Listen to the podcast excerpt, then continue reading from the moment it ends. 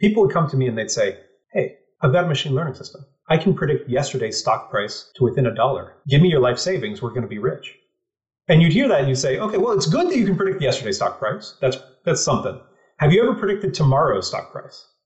And they'd say, okay, tough customer. And they go away and they come back and they'd say, okay, now we can predict yesterday's stock price to within a dime.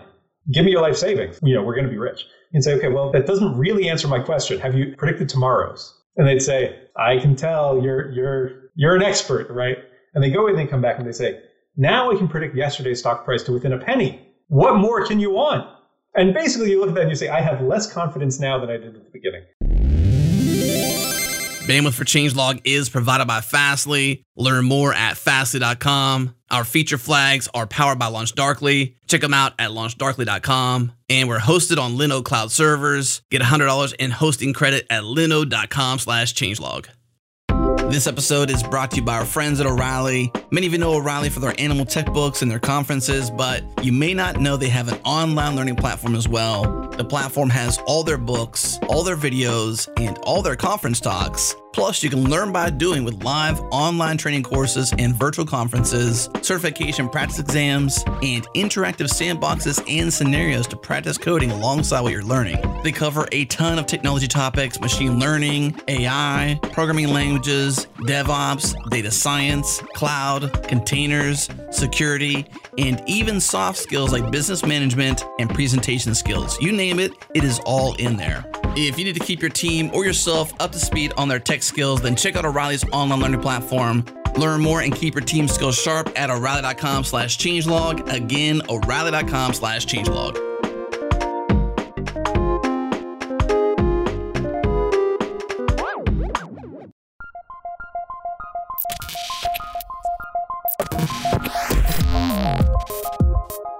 Welcome to Practical AI, a weekly podcast that makes artificial intelligence practical, productive, and accessible to everyone. This is where conversations around AI, machine learning, and data science happen. Join the community and Slack with us around various topics of the show at changelog.com slash community and follow us on Twitter. We're at Practical AIFM.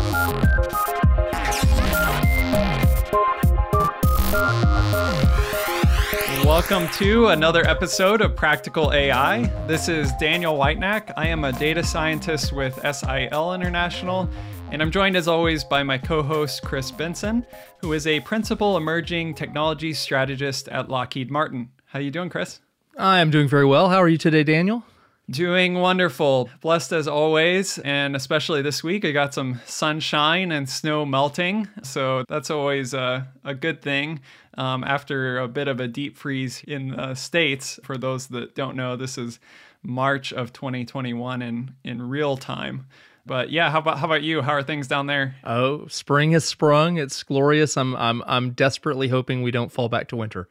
So yeah, uh, yeah. looking nice outside having so, fun, doing some AI. What yeah. else is there? Yeah, exactly. So before um, last year, e- each spring here in Indiana, um, we go mushroom foraging um, for various types of mushrooms, and there's a number of apps that do like um, classification of mushrooms based on like a picture. You know, you can take pictures of them. None of them are very good in my experience. I, I haven't liked any of them. Um, and so last year I was like, uh, before next mushroom season, I'm going to make my own little, you know, mushroom uh, classification app. But here we are, and, you know, such is not the case. So such is not uh, the case. So it'll be my continual uh, continual side project. Maybe someone out there, one of our listeners, maybe if you're aware of any good apps like that, let me know. But yeah, it's it's a very interesting object recognition problem. So absolutely, yeah, it's fun for anyone that wants a side project. So that sounds good. Yeah. This week, since I work in the defense industry. Uh, focusing on this new really long report that came out yeah. over 700 not thinking, pages. Not about mushrooms? And it's not about mushrooms actually. Uh, it's the National Security Commission on Artificial Intelligence. Oh, wow. Sounds very official. Yeah, it's it's basically saying we need to get with it. We need to get with it. And so I am consuming. I'm I'm kind of gone through the highlights and I'm going through the detail of the report. So uh, it's an interesting read and some completely boring in some, but lots of interesting tidbits sprinkled throughout. So if cool. anyone has an interest in and uh, things at a uh, at a government level. It's it's it's something. It's great bedtime reading. Okay. Yep. Yep. Well, Chris, um, I have not got my uh, coronavirus uh, vaccine dose yet. I yet. haven't either yet. I'm trying. I'm waiting. My parents just got their first their first dose. I imagine it'll be quite some time before I get my my own. But um, in discussions around that and like health related applications of AI in our Slack channel, um, there have been a couple of people that have suggested that um, we talk at some point on the podcast about hey, is it possible to apply AI to drug discovery or to like, you know, finding vaccines or how how does that cross into that world? Um, and um, because we we had those prompts from our listeners, um, we're really privileged today to have with us Dr. Abraham Heifets, who is co-founder and CEO of Atomwise, and this is exactly what they're doing. Um, so I'm really really excited to hear more from Abraham. Welcome. Sounds good. Thanks for having me on the show. Yeah, definitely. Um, you want to give us just a little bit of a background about yourself and how you ended up uh, where you're at now? Sure, I'd, I'd be happy to. Um, so, my background is actually in computer science. Um, I, I, did my undergrad, my master's at Cornell, where where I was focused on on well, what today is called good old fashioned AI. So symbolic type things? Those symbolic type things, graph search algorithms. For example, one of my big projects was World Robotics Soccer. So the, the Cornell RoboCup team, 2000 champion, world champions. And so this was, you know, you build little robots that play soccer on essentially a ping pong table, but totally autonomously. And the stated goal of that, you know, of that team is, is to beat the human um, uh, World Cup champions with humanoid robots by 2050. And so that was my background, right? Like uh, you, you can hear that this is pretty AI and computation, but it, it wasn't a lot of drug discovery. Yeah. So is the doctor in front of your name, is that doctor of uh, like PhD in computer science or is that like medical doctor? It's doctor in PhD in computer science. Okay. Gotcha. Specifically in computational biology. So after Cornell, I went to work for IBM uh, on what probably today we call uh, big data. I don't think we had the term, so we called it high performance data processing. Much more IBM-y anyway.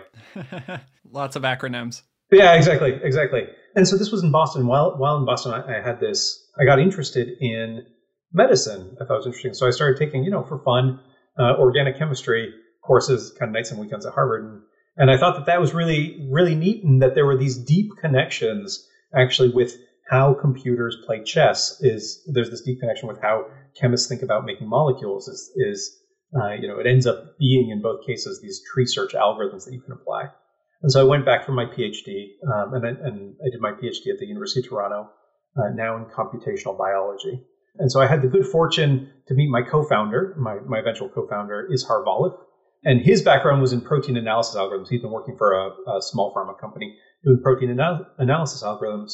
And so you can see Atomwise and the technology became Atomwise.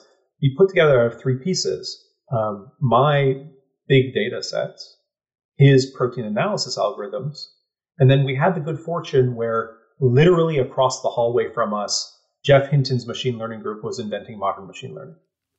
and so, so you know, like we shared. How fortunate! Yeah, yeah. You know, talk about being at the right place at the right time. Yes. But we we were able to see actually, you know, before AlexNet got published, in these sort of hallway conversations, we kind of saw uh, that that machine learning was was able to do things that that it wasn't able to do before, and we figured out a way uh, to apply that to the realm of biochemistry, the domain of biochemistry and drug discovery, uh, and so that was the genesis of of Atomwise. What today is Atomwise. Awesome, uh, Chris. I don't know about you, um, but often my my spare time doesn't involve uh, taking medical and biology courses at Harvard. Um, everybody needs a hobby. Yeah, everybody no, it, needs a hobby. I guess. No, you know, this is eerily familiar. I have a very good friend who is very similar in that way, uh, both a deep learning person and a chemistry, a Harvard PhD in chemistry, and he crosses that chasm as well. So I'll need to introduce the two of y'all because y'all you're, you're sounding frighteningly like him, and I've never met anyone like either one of you before. So there, there there's one other person that you can talk about this with, and they'll actually understand the whole thing. So it's interesting. It's interesting actually. Like I'll I'll, I'll tell you about the we might end up cutting this out of the show, but I'll I'll tell you about the connection there between the good old fashioned AI. It's not about Atomwise, but it's, there is a connection between the good old fashioned AI and how chemists think. Okay, let's hear it. That's d- totally going to be in the show. Okay, so here's the problem. So standard problem in organic chemistry, you know, tests and homework, let alone what they do, is here's a molecule. I'll show you a molecule, and you come up with uh, basically a, a, recipe to construct it out of simple commercially available pieces. Um, and the thing you need to understand about about the chemist is that they think the world is made out of Legos. So they'll take that molecule and say, okay, well, I don't have that molecule. But you know, if I broke it into these two simpler pieces, I know a reaction that would stick those two pieces together. Or alternatively, you know, if I if I broke it apart a different way, then I'd have two two different pieces, and now I could stick those together, right, with a different reaction. And so now you've you've got kind of the same problem, and, and so in in our parlance here, we would say we recurse, right? And so for each of those simpler pieces, you apply the same algorithm, you break it apart, and you break it apart, and you break it apart, and you get this essentially expanding tree of synthetic possibilities where out of simpler and simpler pieces, you can you know how to put each piece together. And so this is called by the chemists retro synthetic analysis. Retro because backwards, working backwards from the goal. Um, it was actually the, the topic of the 1990 Nobel Prize, which was given to, to E.J. Corey at, at Harvard, was for elucidating this, this idea of retrosynthetic analysis. So does that go all the way back down? Like, I assume if you take that all the way back down, you sort of end up with the elemental makeup of of our universe, right, right? right? I mean, how far does that go down? Practically, it goes until you can buy them out of a catalog. Okay, right, right. Okay, that makes sense. But even here, you see that you need computer tools, right? Because there's like, you know, I think at the at the time I was working on it, 14 billion compound, 14 million compounds you could buy out of a catalog. Today, there's there's uh, 16 billion compounds you, you can buy out of a catalog. And I don't know about you, but there are some mornings where I can barely remember, you know, 12 billion. Uh, That's most mornings. Yeah, yeah, right. Like this, this, is why you have to have coffee. So, so my point is that like you need computer tools to do this stuff, right? Like you, you can't do it all in your head anymore. And so your audience can appreciate that we would talk about this as, you know, backwards chaining reasoning, right? Or, or heuristic tree search. And, and it's kind of like when a computer plays chess, it looks at the board and it sees every move that it can make and then thinks about every move you can make and then thinks about every move it can make in response. And so sort of similarly, you get this expanding tree of possibilities. And now it's plotting a course from the current board until checkmate. And that's kind of what the chemist is doing, plotting the course from the molecule you want to these commercially available molecules. And so those links are actually very deep. And, and so that was what I, you know, went back to get my, my PhD to, to build that system. Is that assuming like you know the compound that you want to start with? Right? The the problem is how you actually how you actually get there. Right? Exactly, exactly. So so this is the interface, you know, maybe between the work at Atomwise and and the work that I was doing in my doctorate. For the doctorate was you found the answer, now you want to know how to make it, right? So there's one molecule, and the question is, what's the recipe to bake it to, to construct it? But there's this whole problem, which is okay, there's billions of molecules you could make. Which one is the best one to make? Right? It's it's sort of the initial, the, the pre-problem for what I was just talking about. And so that's the problem that we're focused on Atomwise is how do you make a molecule which is going to be safe and effective as a medicine? That's the problem. So before we get into sort of how you're doing that, how traditionally is that done sort of absent um, AI driven drug discovery? How has that been done in the past? Maybe with computer methods, but uh, also without them? Sure, yeah. And people have been trying to apply computers to medicine and drug discovery for decades. I mean, it's these are good ideas, but they're not new ideas. It's just that, you know, I think I think we all see that the power of machine learning computation today lets us do things that weren't power, possible a, a, few decades ago, right? So mm-hmm. so that's where the the excitement comes from. But I'll tell you the answer to your question about about what's the you know still common approach today uh, it's really doing these experiments physically um, and and relying a lot on human intuition. Those I would say are are the baseline tools today. And kind of if you think about it, right? Like think about that because that is an incredible claim. If you think about every major industry on the planet, right? And I, and I don't care if you're talking about you know Lockheed Martin. One of my my second job in high school actually was working for Lockheed Martin Missiles and Space. Okay. But if you're talking about, you know, Lockheed Martin, you're designing a new wing, you will test a thousand wing designs before you ever build the prototype. Now, you still you still take that prototype to the wind tunnel, right? You still do a test flight. I hope before I ever get near the plane, right? Like, but you do most, maybe 99% of the experiments computationally rather than physically, right? Because you want those, th- those are hard and laborious and finicky. And so you want those experiments to work, right? And you'd rather run one test which succeeds rather than thousands and thousands which fail. And so, so there, right, most of the experiments are, are, are in the computer. I'm right now in, in San Francisco, right? So out here in California, you know, I've got a pretty good guess that this building will stand up in an earthquake.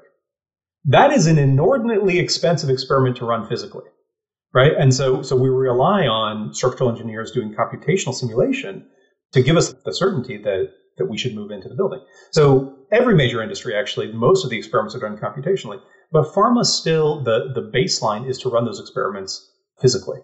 And so that's what we're trying to do. We're trying to give the, the same efficiency of every major uh, industry to the drug discovery industry.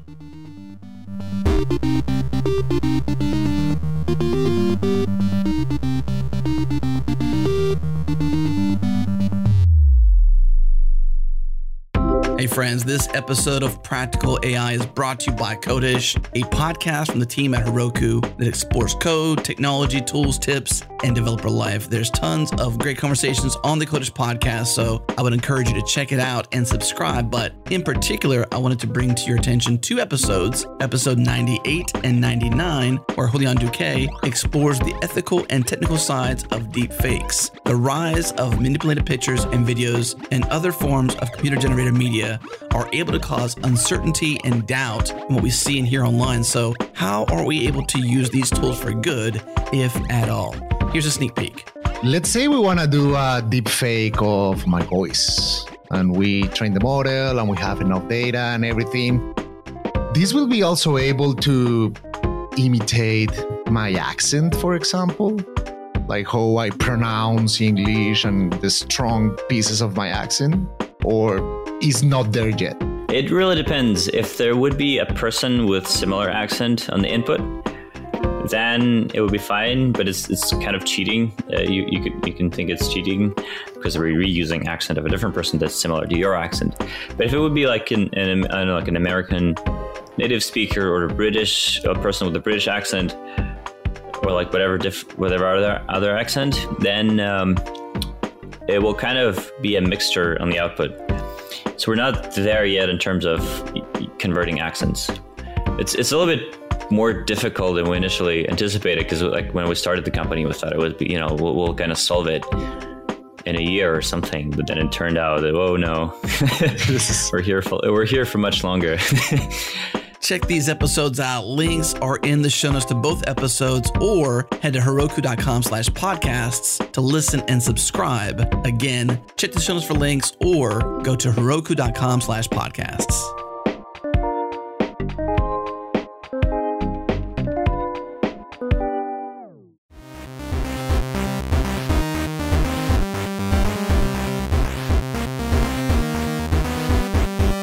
So, as you arrived at that point where you were fortunate enough to be across the hallway from Dr. Hinton and his team, and you started uh, applying such techniques, deep learning as we're calling it now, uh, to this, what specifically could you tell us a little bit about you know how you got into using these new technologies of the day um, and and how that changed your workflow at the time you know as you were getting started and as you took that turn with what we're now calling ai or deep learning at this point? Absolutely yeah. Let me draw the connection for you between uh, what maybe is more common uh, image recognition speech recognition and what we're doing. Um, and, and here's the way i'll do it actually. I'll let me talk about the history of computer approaches to, to chemistry prediction. Like I said, this isn't a new idea. People have been trying this for decades, maybe 1970s. Basically, as soon as we got high quality, what's called X ray crystal structures, so 3D structures of proteins, which machine learning made a big breakthrough recently. And uh, CASP organizers, CASP 14 organizers, said that, that AlphaFold 2 solved the problem, right? So there's huge progress uh, in AI in, in, in, just getting the shape of the protein.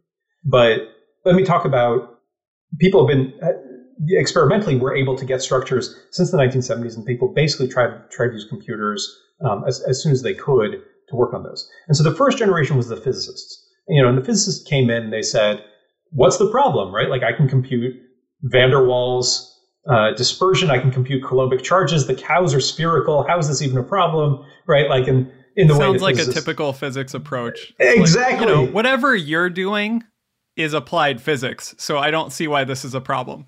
Exactly, exactly. I, I think uh, you know in the show notes maybe we, you should put that XKCD about the physicist. Right. So my dad's a physicist, so I, I, I like uh, ragging a little bit on the physicists. So exactly right. Um, and it turns out actually that if you do full quantum mechanical simulation, you get the right answer, which which frankly I find comforting that physics got it right. Um, that's nice. But full quantum mechanical full quantum mechanical simulation doesn't scale, right? It's incredibly computationally taxing. And so you get the right answer for like lithium hydride, you know, very, very simple inorganic molecules and doesn't scale to the thousands of, of uh, electrons, which might be in, in a biological system. Yeah, this was the whole thing with my PhD. I studied density functional theory, which, um, if you you probably run across that, and uh, yeah, if for anyone that's interested in that, you can Google that, and we won't talk about it here. But yeah, I'm totally eating up everything you're saying. Okay, great. so you know better than me. I mean, like you know better than me both the both the strengths and and the, the challenges in in the approach. So then, roughly speaking, here's what I'd say is, is kind of the next generation came through, uh, and it wasn't physicists; it was uh, chemists. And the chemist said, "Okay, I don't just know physics; I also know a little bit of chemistry. I know that there are features that that, in my experience, correlate with with binding. Right? So hydrogen bonds. Right? Like I believe hydrogen bonding is important for a medicine to hit a protein and inhibit it. So actually, it occurs to me maybe I should take a step back and for the folks who Okay. explain how how medicine works for a second. No, that's a great idea. Great. Yeah. Give the context. Okay, so so here's the context. Here's like the 90 second crash course in in biology, which I is like it. That's all I I, do need. too. I like uh, that's that's a big promise right there. so think about the proteins in your body as machines on an assembly line. Okay, in that every machine takes in a very specific input, transforms it in a specific way, hands it off to the next machine, you know, on down the line. And so, so out of the coffee you're drinking, or the food you're eating, your body breaks that down and then builds more you. Okay. And so one of the ways that disease happens is when those machines break or when they go haywire. And so imagine, for example, the machine that governs cell growth, cell division, switches on and it never switches off. Okay, so that means that that cell will keep growing and dividing, growing and dividing. That's a tumor. That's cancer. Yeah. If you're wandering, you know, a factory floor and you saw a machine that was going haywire, you might throw in a monkey wrench so that the machine, instead of doing whatever it's normally doing, is just busy chomping on that monkey wrench and you've essentially turned off that runaway machine. Okay, just by physically blocking it up. Right. Turns out actually that that's how most of our medicine works today. Is is you make a molecule and it just physically slots into a protein and it shuts down that protein, um, and so you arrest the disease uh, process. Or it connects to the receptor, right? So that the whatever else cannot connect. That's right. So it, it connects to the receptor, and so you you uh, disrupt signaling, or it blocks up an enzyme, so the enzyme doesn't catalyze the reaction that it should catalyze. Ex- Exactly right. And so I know that this sounds sounds pretty abstract, but if you if you Google something like the Philadelphia chromosome, you will see that there's just a mutation which switches on cell growth and cell division and doesn't switch off. And it's this very clear link in cancer, exactly what we talked about. And so this means that people were able to design, you know, the first cancer-specific drug to block exactly that mutated protein. So what does a drug need to do? Now imagine you've got a monkey wrench, right? You want it basically to do two things. You want it to stick really well to the disease protein, right? You want it to bind to the disease protein to shut it down as completely as possible. You also want it to bounce off the proteins in your liver and your kidneys and your heart and your brain that you want to keep functioning, right? Because you don't want to turn off 100 different Shut proteins on that everything, yeah. factory and cause all the Yeah. nerve side effects. And so basically, you can phrase this as it's got to stick to what you want it to stick to, it's got to not stick, it's got to bounce off what you don't want it to stick to, right? And that's talking about both efficacy and safety. Okay. Okay. And so, so that's a core piece of d- doing drug design. Now, there are other things in there, right? Like you, you want to make sure that it's soluble, right, in water so that like when you drink it, it actually gets into your bloodstream, that it, it doesn't get metabolized right away by your liver or your kidneys. And so it hangs out long enough to reach the protein. I mean, there's other factors in there, but basically like a core piece of what you want is does it stick? Does it not stick? And today, that is answered by setting up an experiment physically, which, as you can imagine, is difficult, laborious, finicky, expensive, time consuming, and all those problems. Instead, we phrase that as a binary classification problem. And so we're the first team to use convolutional neural networks where you set up and run that as a prediction problem. And so an image is a 2D grid of pixels, and every grid has red and green and blue color channels. Well, proteins are 3D, so we set up a 3D grid. Instead of red and green and blue color channels, we have oxygen, sulfur, nitrogen, carbon color channels. As soon as you do that in coding, then you can uh, you can essentially uh, move all of the adapt all of the algorithms that, that people have used for uh, image recognition, change them to the 3D biochemistry domain, and get them to predict binding. Does that make sense? Very cool. Yeah, it does. It does. So, how early in your process did you move to this? Because I mean, certainly as Hinton was setting, you know, we weren't quite to the mature convolutional neural networks that we have today.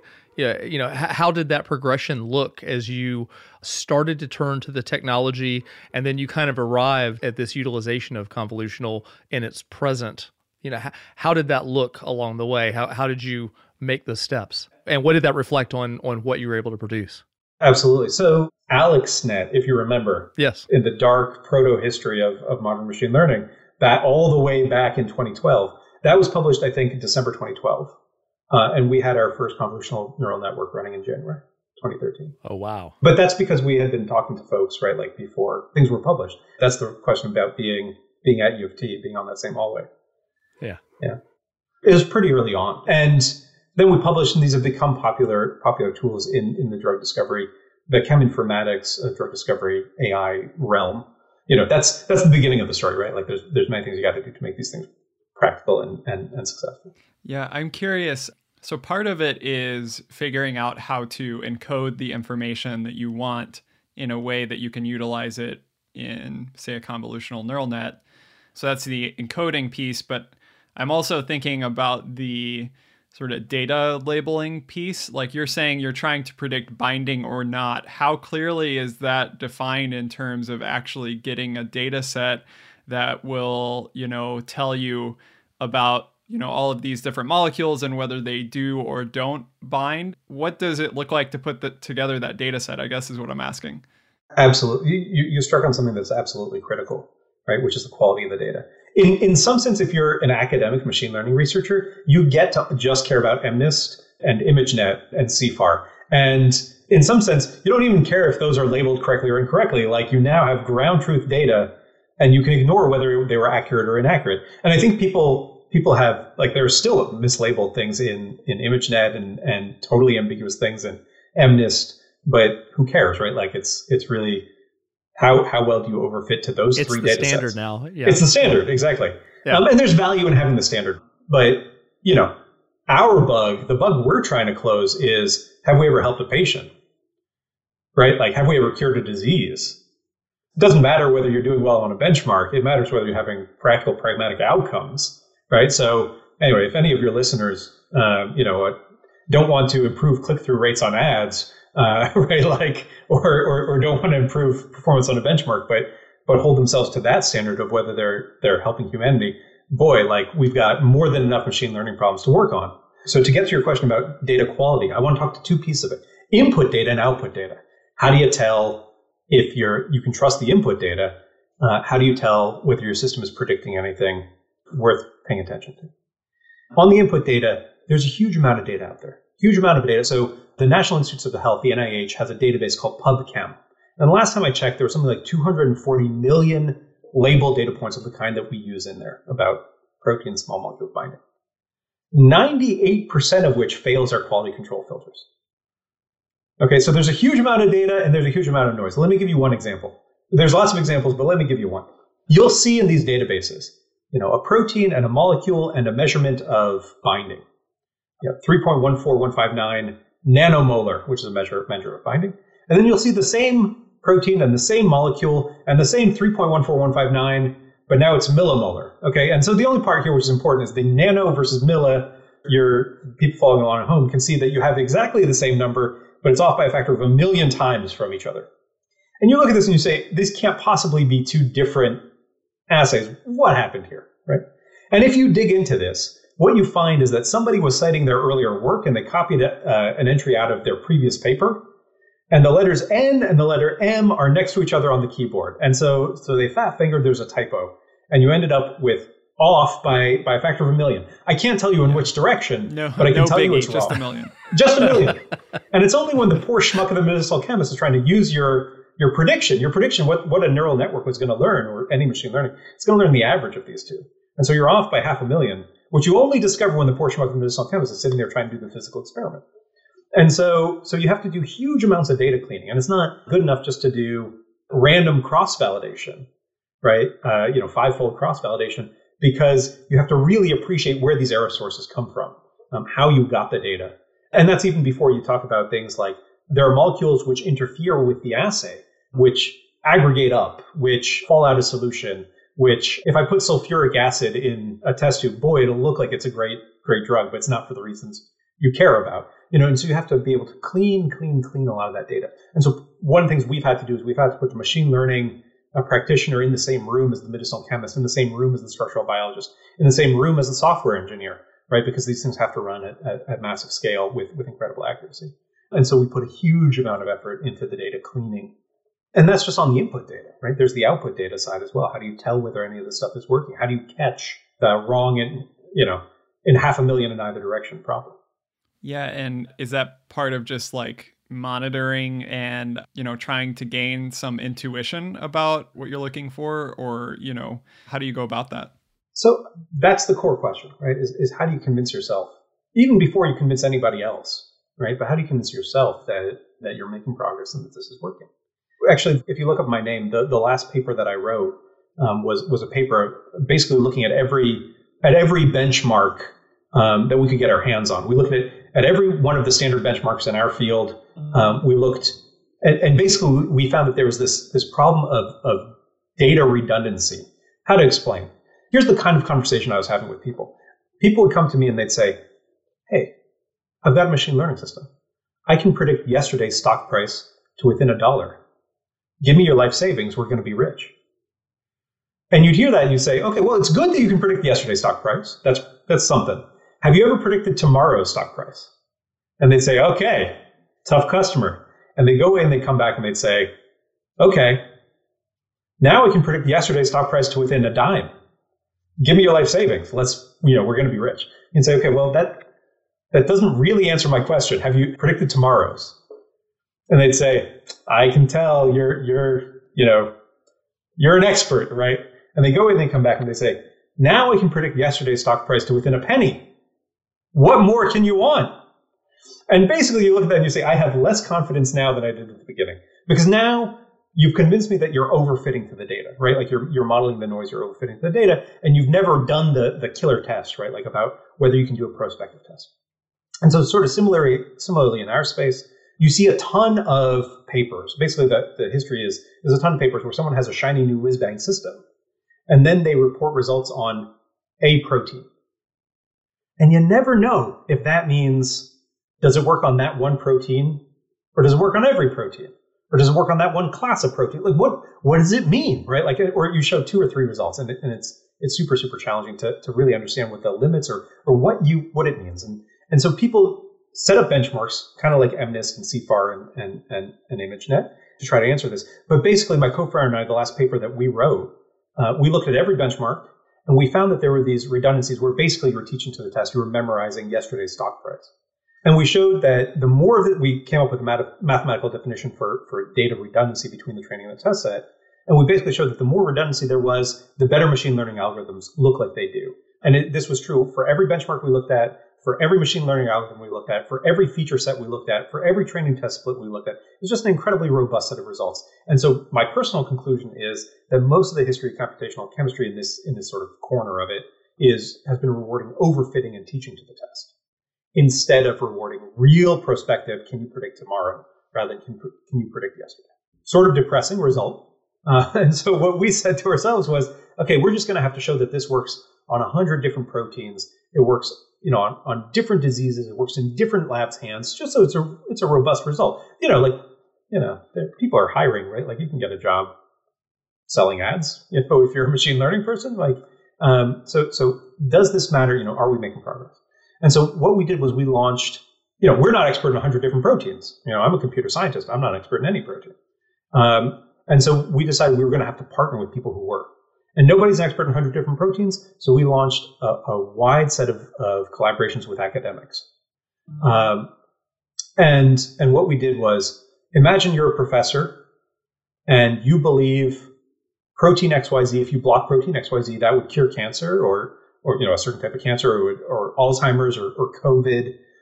You tell us you want molecules for protein XYZ. We go screen commercially available molecules. We buy the best molecules out there. We get them formatted, plated, you know, ready to go into your assay. We ship you physical molecules. You run the experiment and you tell us whether we were right or not.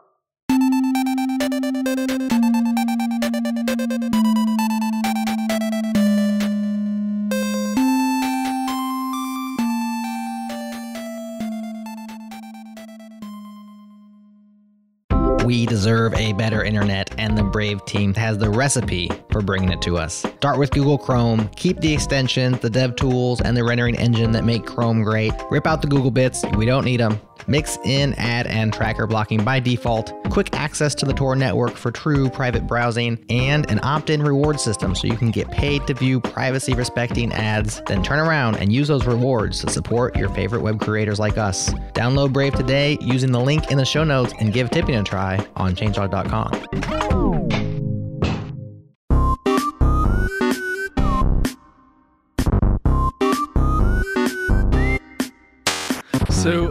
now that you've kind of taken us through how you got there and how all this stuff is kind of how you think about it and how it works, could you pick kind of a use case of a maybe a specific disease that you guys have worked on?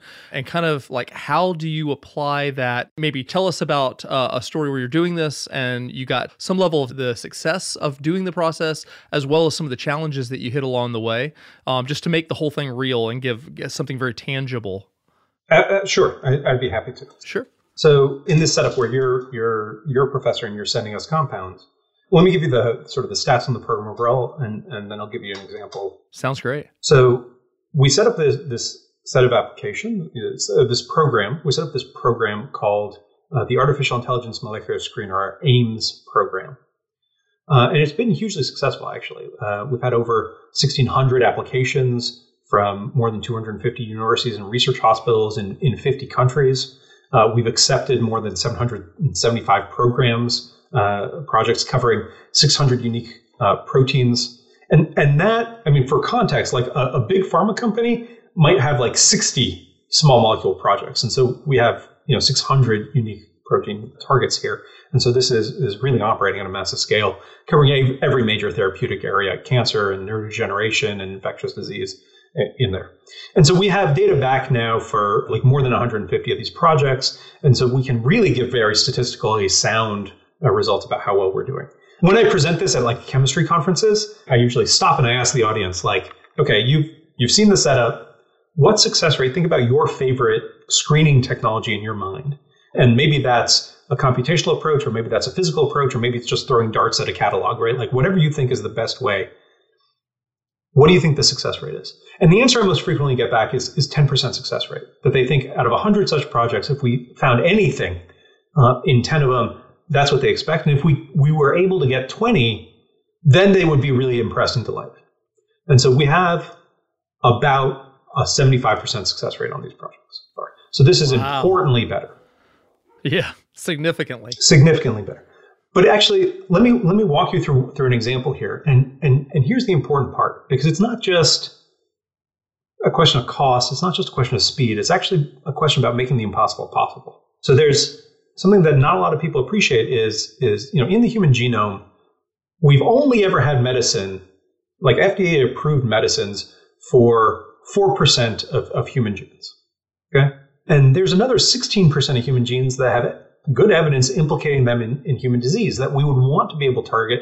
We've never been able to target. So this is like four times the entire pharma industry is waiting for us to figure out a way to, to get medicine for those. Right? So there's huge opportunity. But to do what's been impossible, you need technology that have never existed. That's why we're out there inventing these, right? Like, so that's what we're working on. So let me give you an, an example here. And so this is joint work with Professor Ron Viola at the University of Toledo, and there's a disease called Canavan disease. This is an ultra rare neurodegenerative disorder. If you're pregnant, it's one of the things that, and you're doing a genetic screen, it's like one of the things that, that they test for in genetic screens. And basically, you know, I won't get deeply into the biology, but but you've got a molecule in your brain called NAA, N-acetyl aspartate. And you have a system that makes it in your brain. You have a system that clears it out in your brain. And these kids lose the ability to clear it out. And so this NAA builds up in the brain, and basically the sheath around your neuron, the myelin sheath, starts to degrade, and these kids stop hitting developmental milestones. It can be fatal. There's, there's really no cure for it. So it's a pretty tragic disease.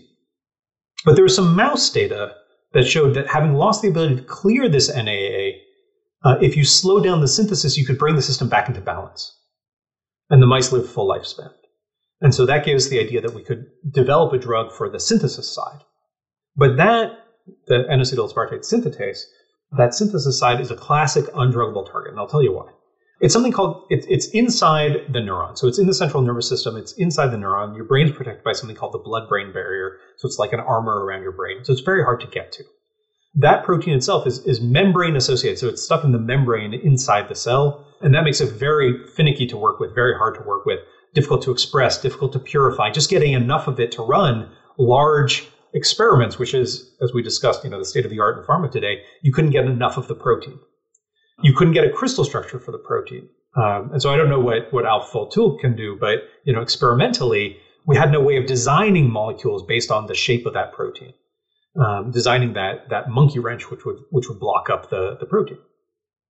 And so basically, all of the standard doors for uh, for drug discovery were closed. You know, you, you couldn't run a big physical screen. You couldn't design based on the structure. There were no molecules, drug-like molecules, which were known for this protein. So you couldn't build, you know, a machine learning model specific for that protein. Um, you know, human medicinal chemists didn't have anywhere to, to get going from, you know, to, to, to start working on. And so basically all those standard doors were closed until we, we worked on.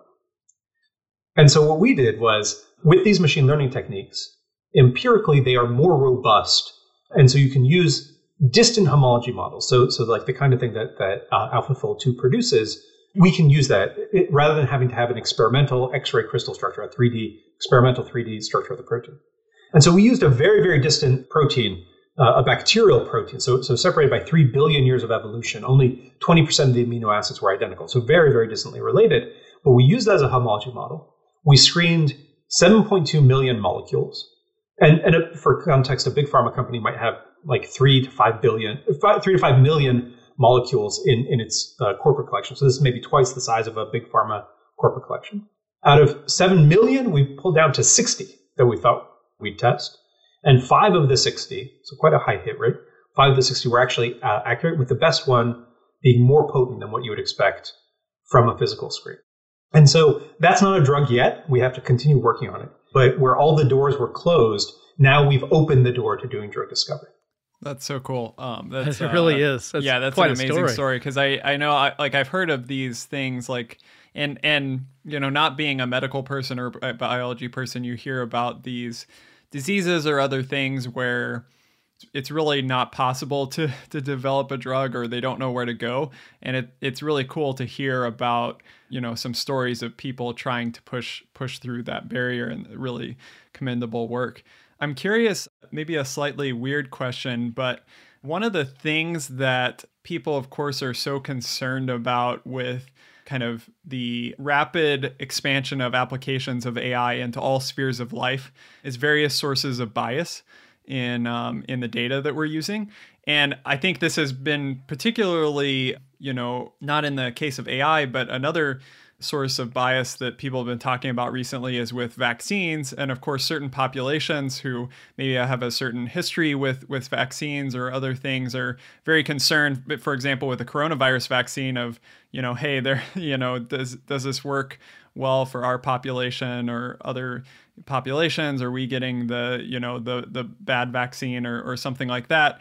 Um, and so I'm wondering, as you are specifically trying to apply AI in these cases, what is your thought process around sort of making sure that you're accounting for some of that bias in your methods and you're creating, you know, sort of drugs that that are kind of applicable to general population that is diverse. Absolutely. So I think it's absolutely the case that we need medicines for, for all people everywhere in the world. And I think one of the things I'm proud of is the is the fact that we're working, you know, that that we open this program globally, that we're democratizing access to these kinds of technologies to researchers around the world, and that they can decide what diseases you know they're concerned about, where they see the ability to make a breakthrough. Right? Like I said, you know, we've had these applications from over 50 countries.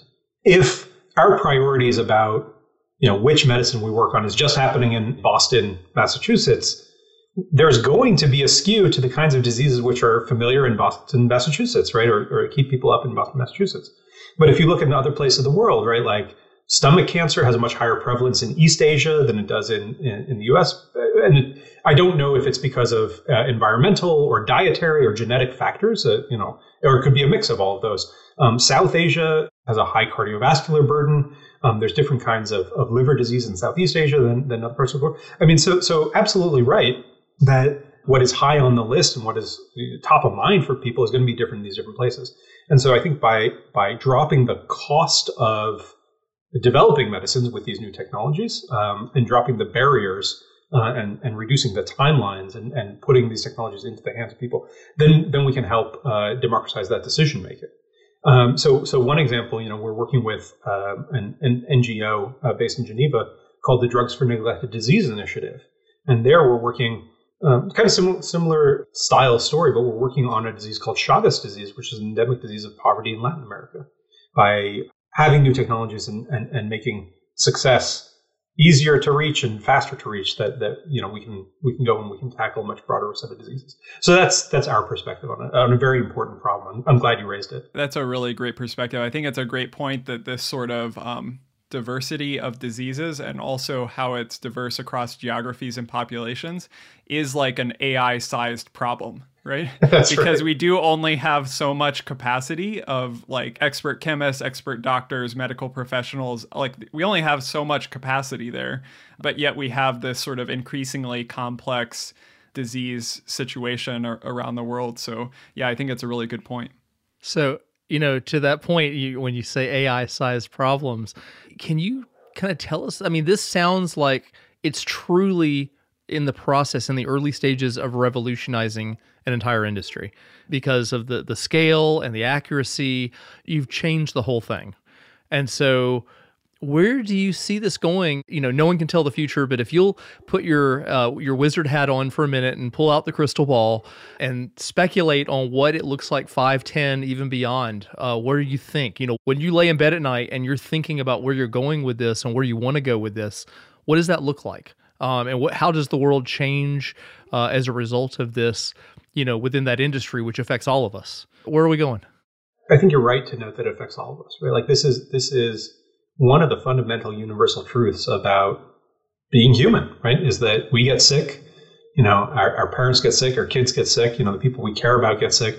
And so this is something that all of us face. And I think, you know, in some sense, no one comes down on the other side. No one, no one says, yeah, chemotherapies, those, those side effects are, are, are fine, right? Like, and, and the success rates are fine. Alzheimer's, we don't have any real treatment. Well, you know, I guess that's it, right? Like, we're just going to have to live with it or, or not, as the case may be, right? Or diseases of poverty around the world that we haven't been been able to to afford to direct large discovery. Uh, we'll just, you know, uh, what can we do, right? Like, I don't think anybody is actually advocating for, for any of those approaches. We we want better treatments for all of it, uh, let alone diseases that we had fixed, but we're losing ground, right? Like the WHO is talking about, you know, a, a post antibiotic apocalypse, right? Like, it, and when you see yeah.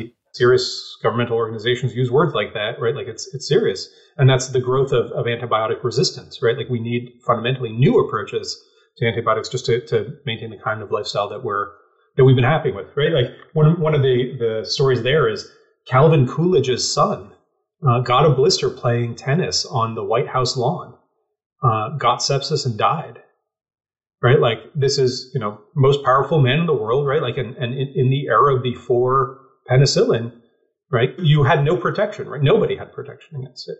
And so we need technologies that uh, keep up with the evolutionary arms race. So I think you're absolutely right that this is critical. I also, it, this is a long, maybe long and maybe rambling uh, answer to your question. No, long and rambling is good when you're when you're predicting the future. Okay. okay. I also want to give credit. I want to take the opportunity to give credit to the chemists. Like real transformation happens at the intersection of multiple different pieces, right? Like if you think about AI, it, there's data, right, and there's algorithms that come together, but but those wouldn't be able to be run without the huge success by DevOps and cloud computing and GPUs, you know, like breakthroughs in the hardware, which are driving, you know, much of the. It's what is it? I was just looking at this because I'm a nerd. If if we didn't already establish this, the ASCII White, the most powerful supercomputer in the world and therefore in the history of our species up to 2001, ASCII White, right? Clocked in at over $100 million and 100 tons. That machine, peak flops, is an Xbox yeah. today, right? Like, yeah. you know, that's an incredible transformation, right? And so if, if you think about like why are we able to do these things with AI today, it's because of the massive success by by hardware engineers, right? It's driving a huge part of it. So I, I want to give a shout out to the chemists. Um, there's been this equal exponential change on the side of the chemists, which is why AI, why we should care about AI. So here's here's what they did. 15, 20 years ago, big pharma, like if you and I wanted to order compounds out of a catalog, right? These commercially available compounds, there are maybe a million molecules that you and I could buy. Okay. And and big pharma like Pfizer, Novartis, and GlaxoSmithKline and, and Bristol Myers, um, they had maybe three to five million molecules in their warehouses. And so in that world, it was better to be Pfizer and Novartis, right? Because you had a better shot about finding something in your catalog. And then with an army of chemists, you could iterate your way to a drug from that initial something. Um, remember, in Canaman, that's that's what we lacked was that initial something. That's and that's what we were able. They were already scaled up enough to to have a good chance starting. Exactly. Well, they had a better chance than you and me, right? Good or not, that's that's an empirical question, right? Like after you ran the screen, you could tell. But but they had a better chance than you and me. Okay. Right. But here's what happened in sort of the 15 years afterwards: is we've adopted something called the, the industry has adopted something called synthesis on demand. And here's here's where it works. Uh, some you may remember Dell computers. Okay.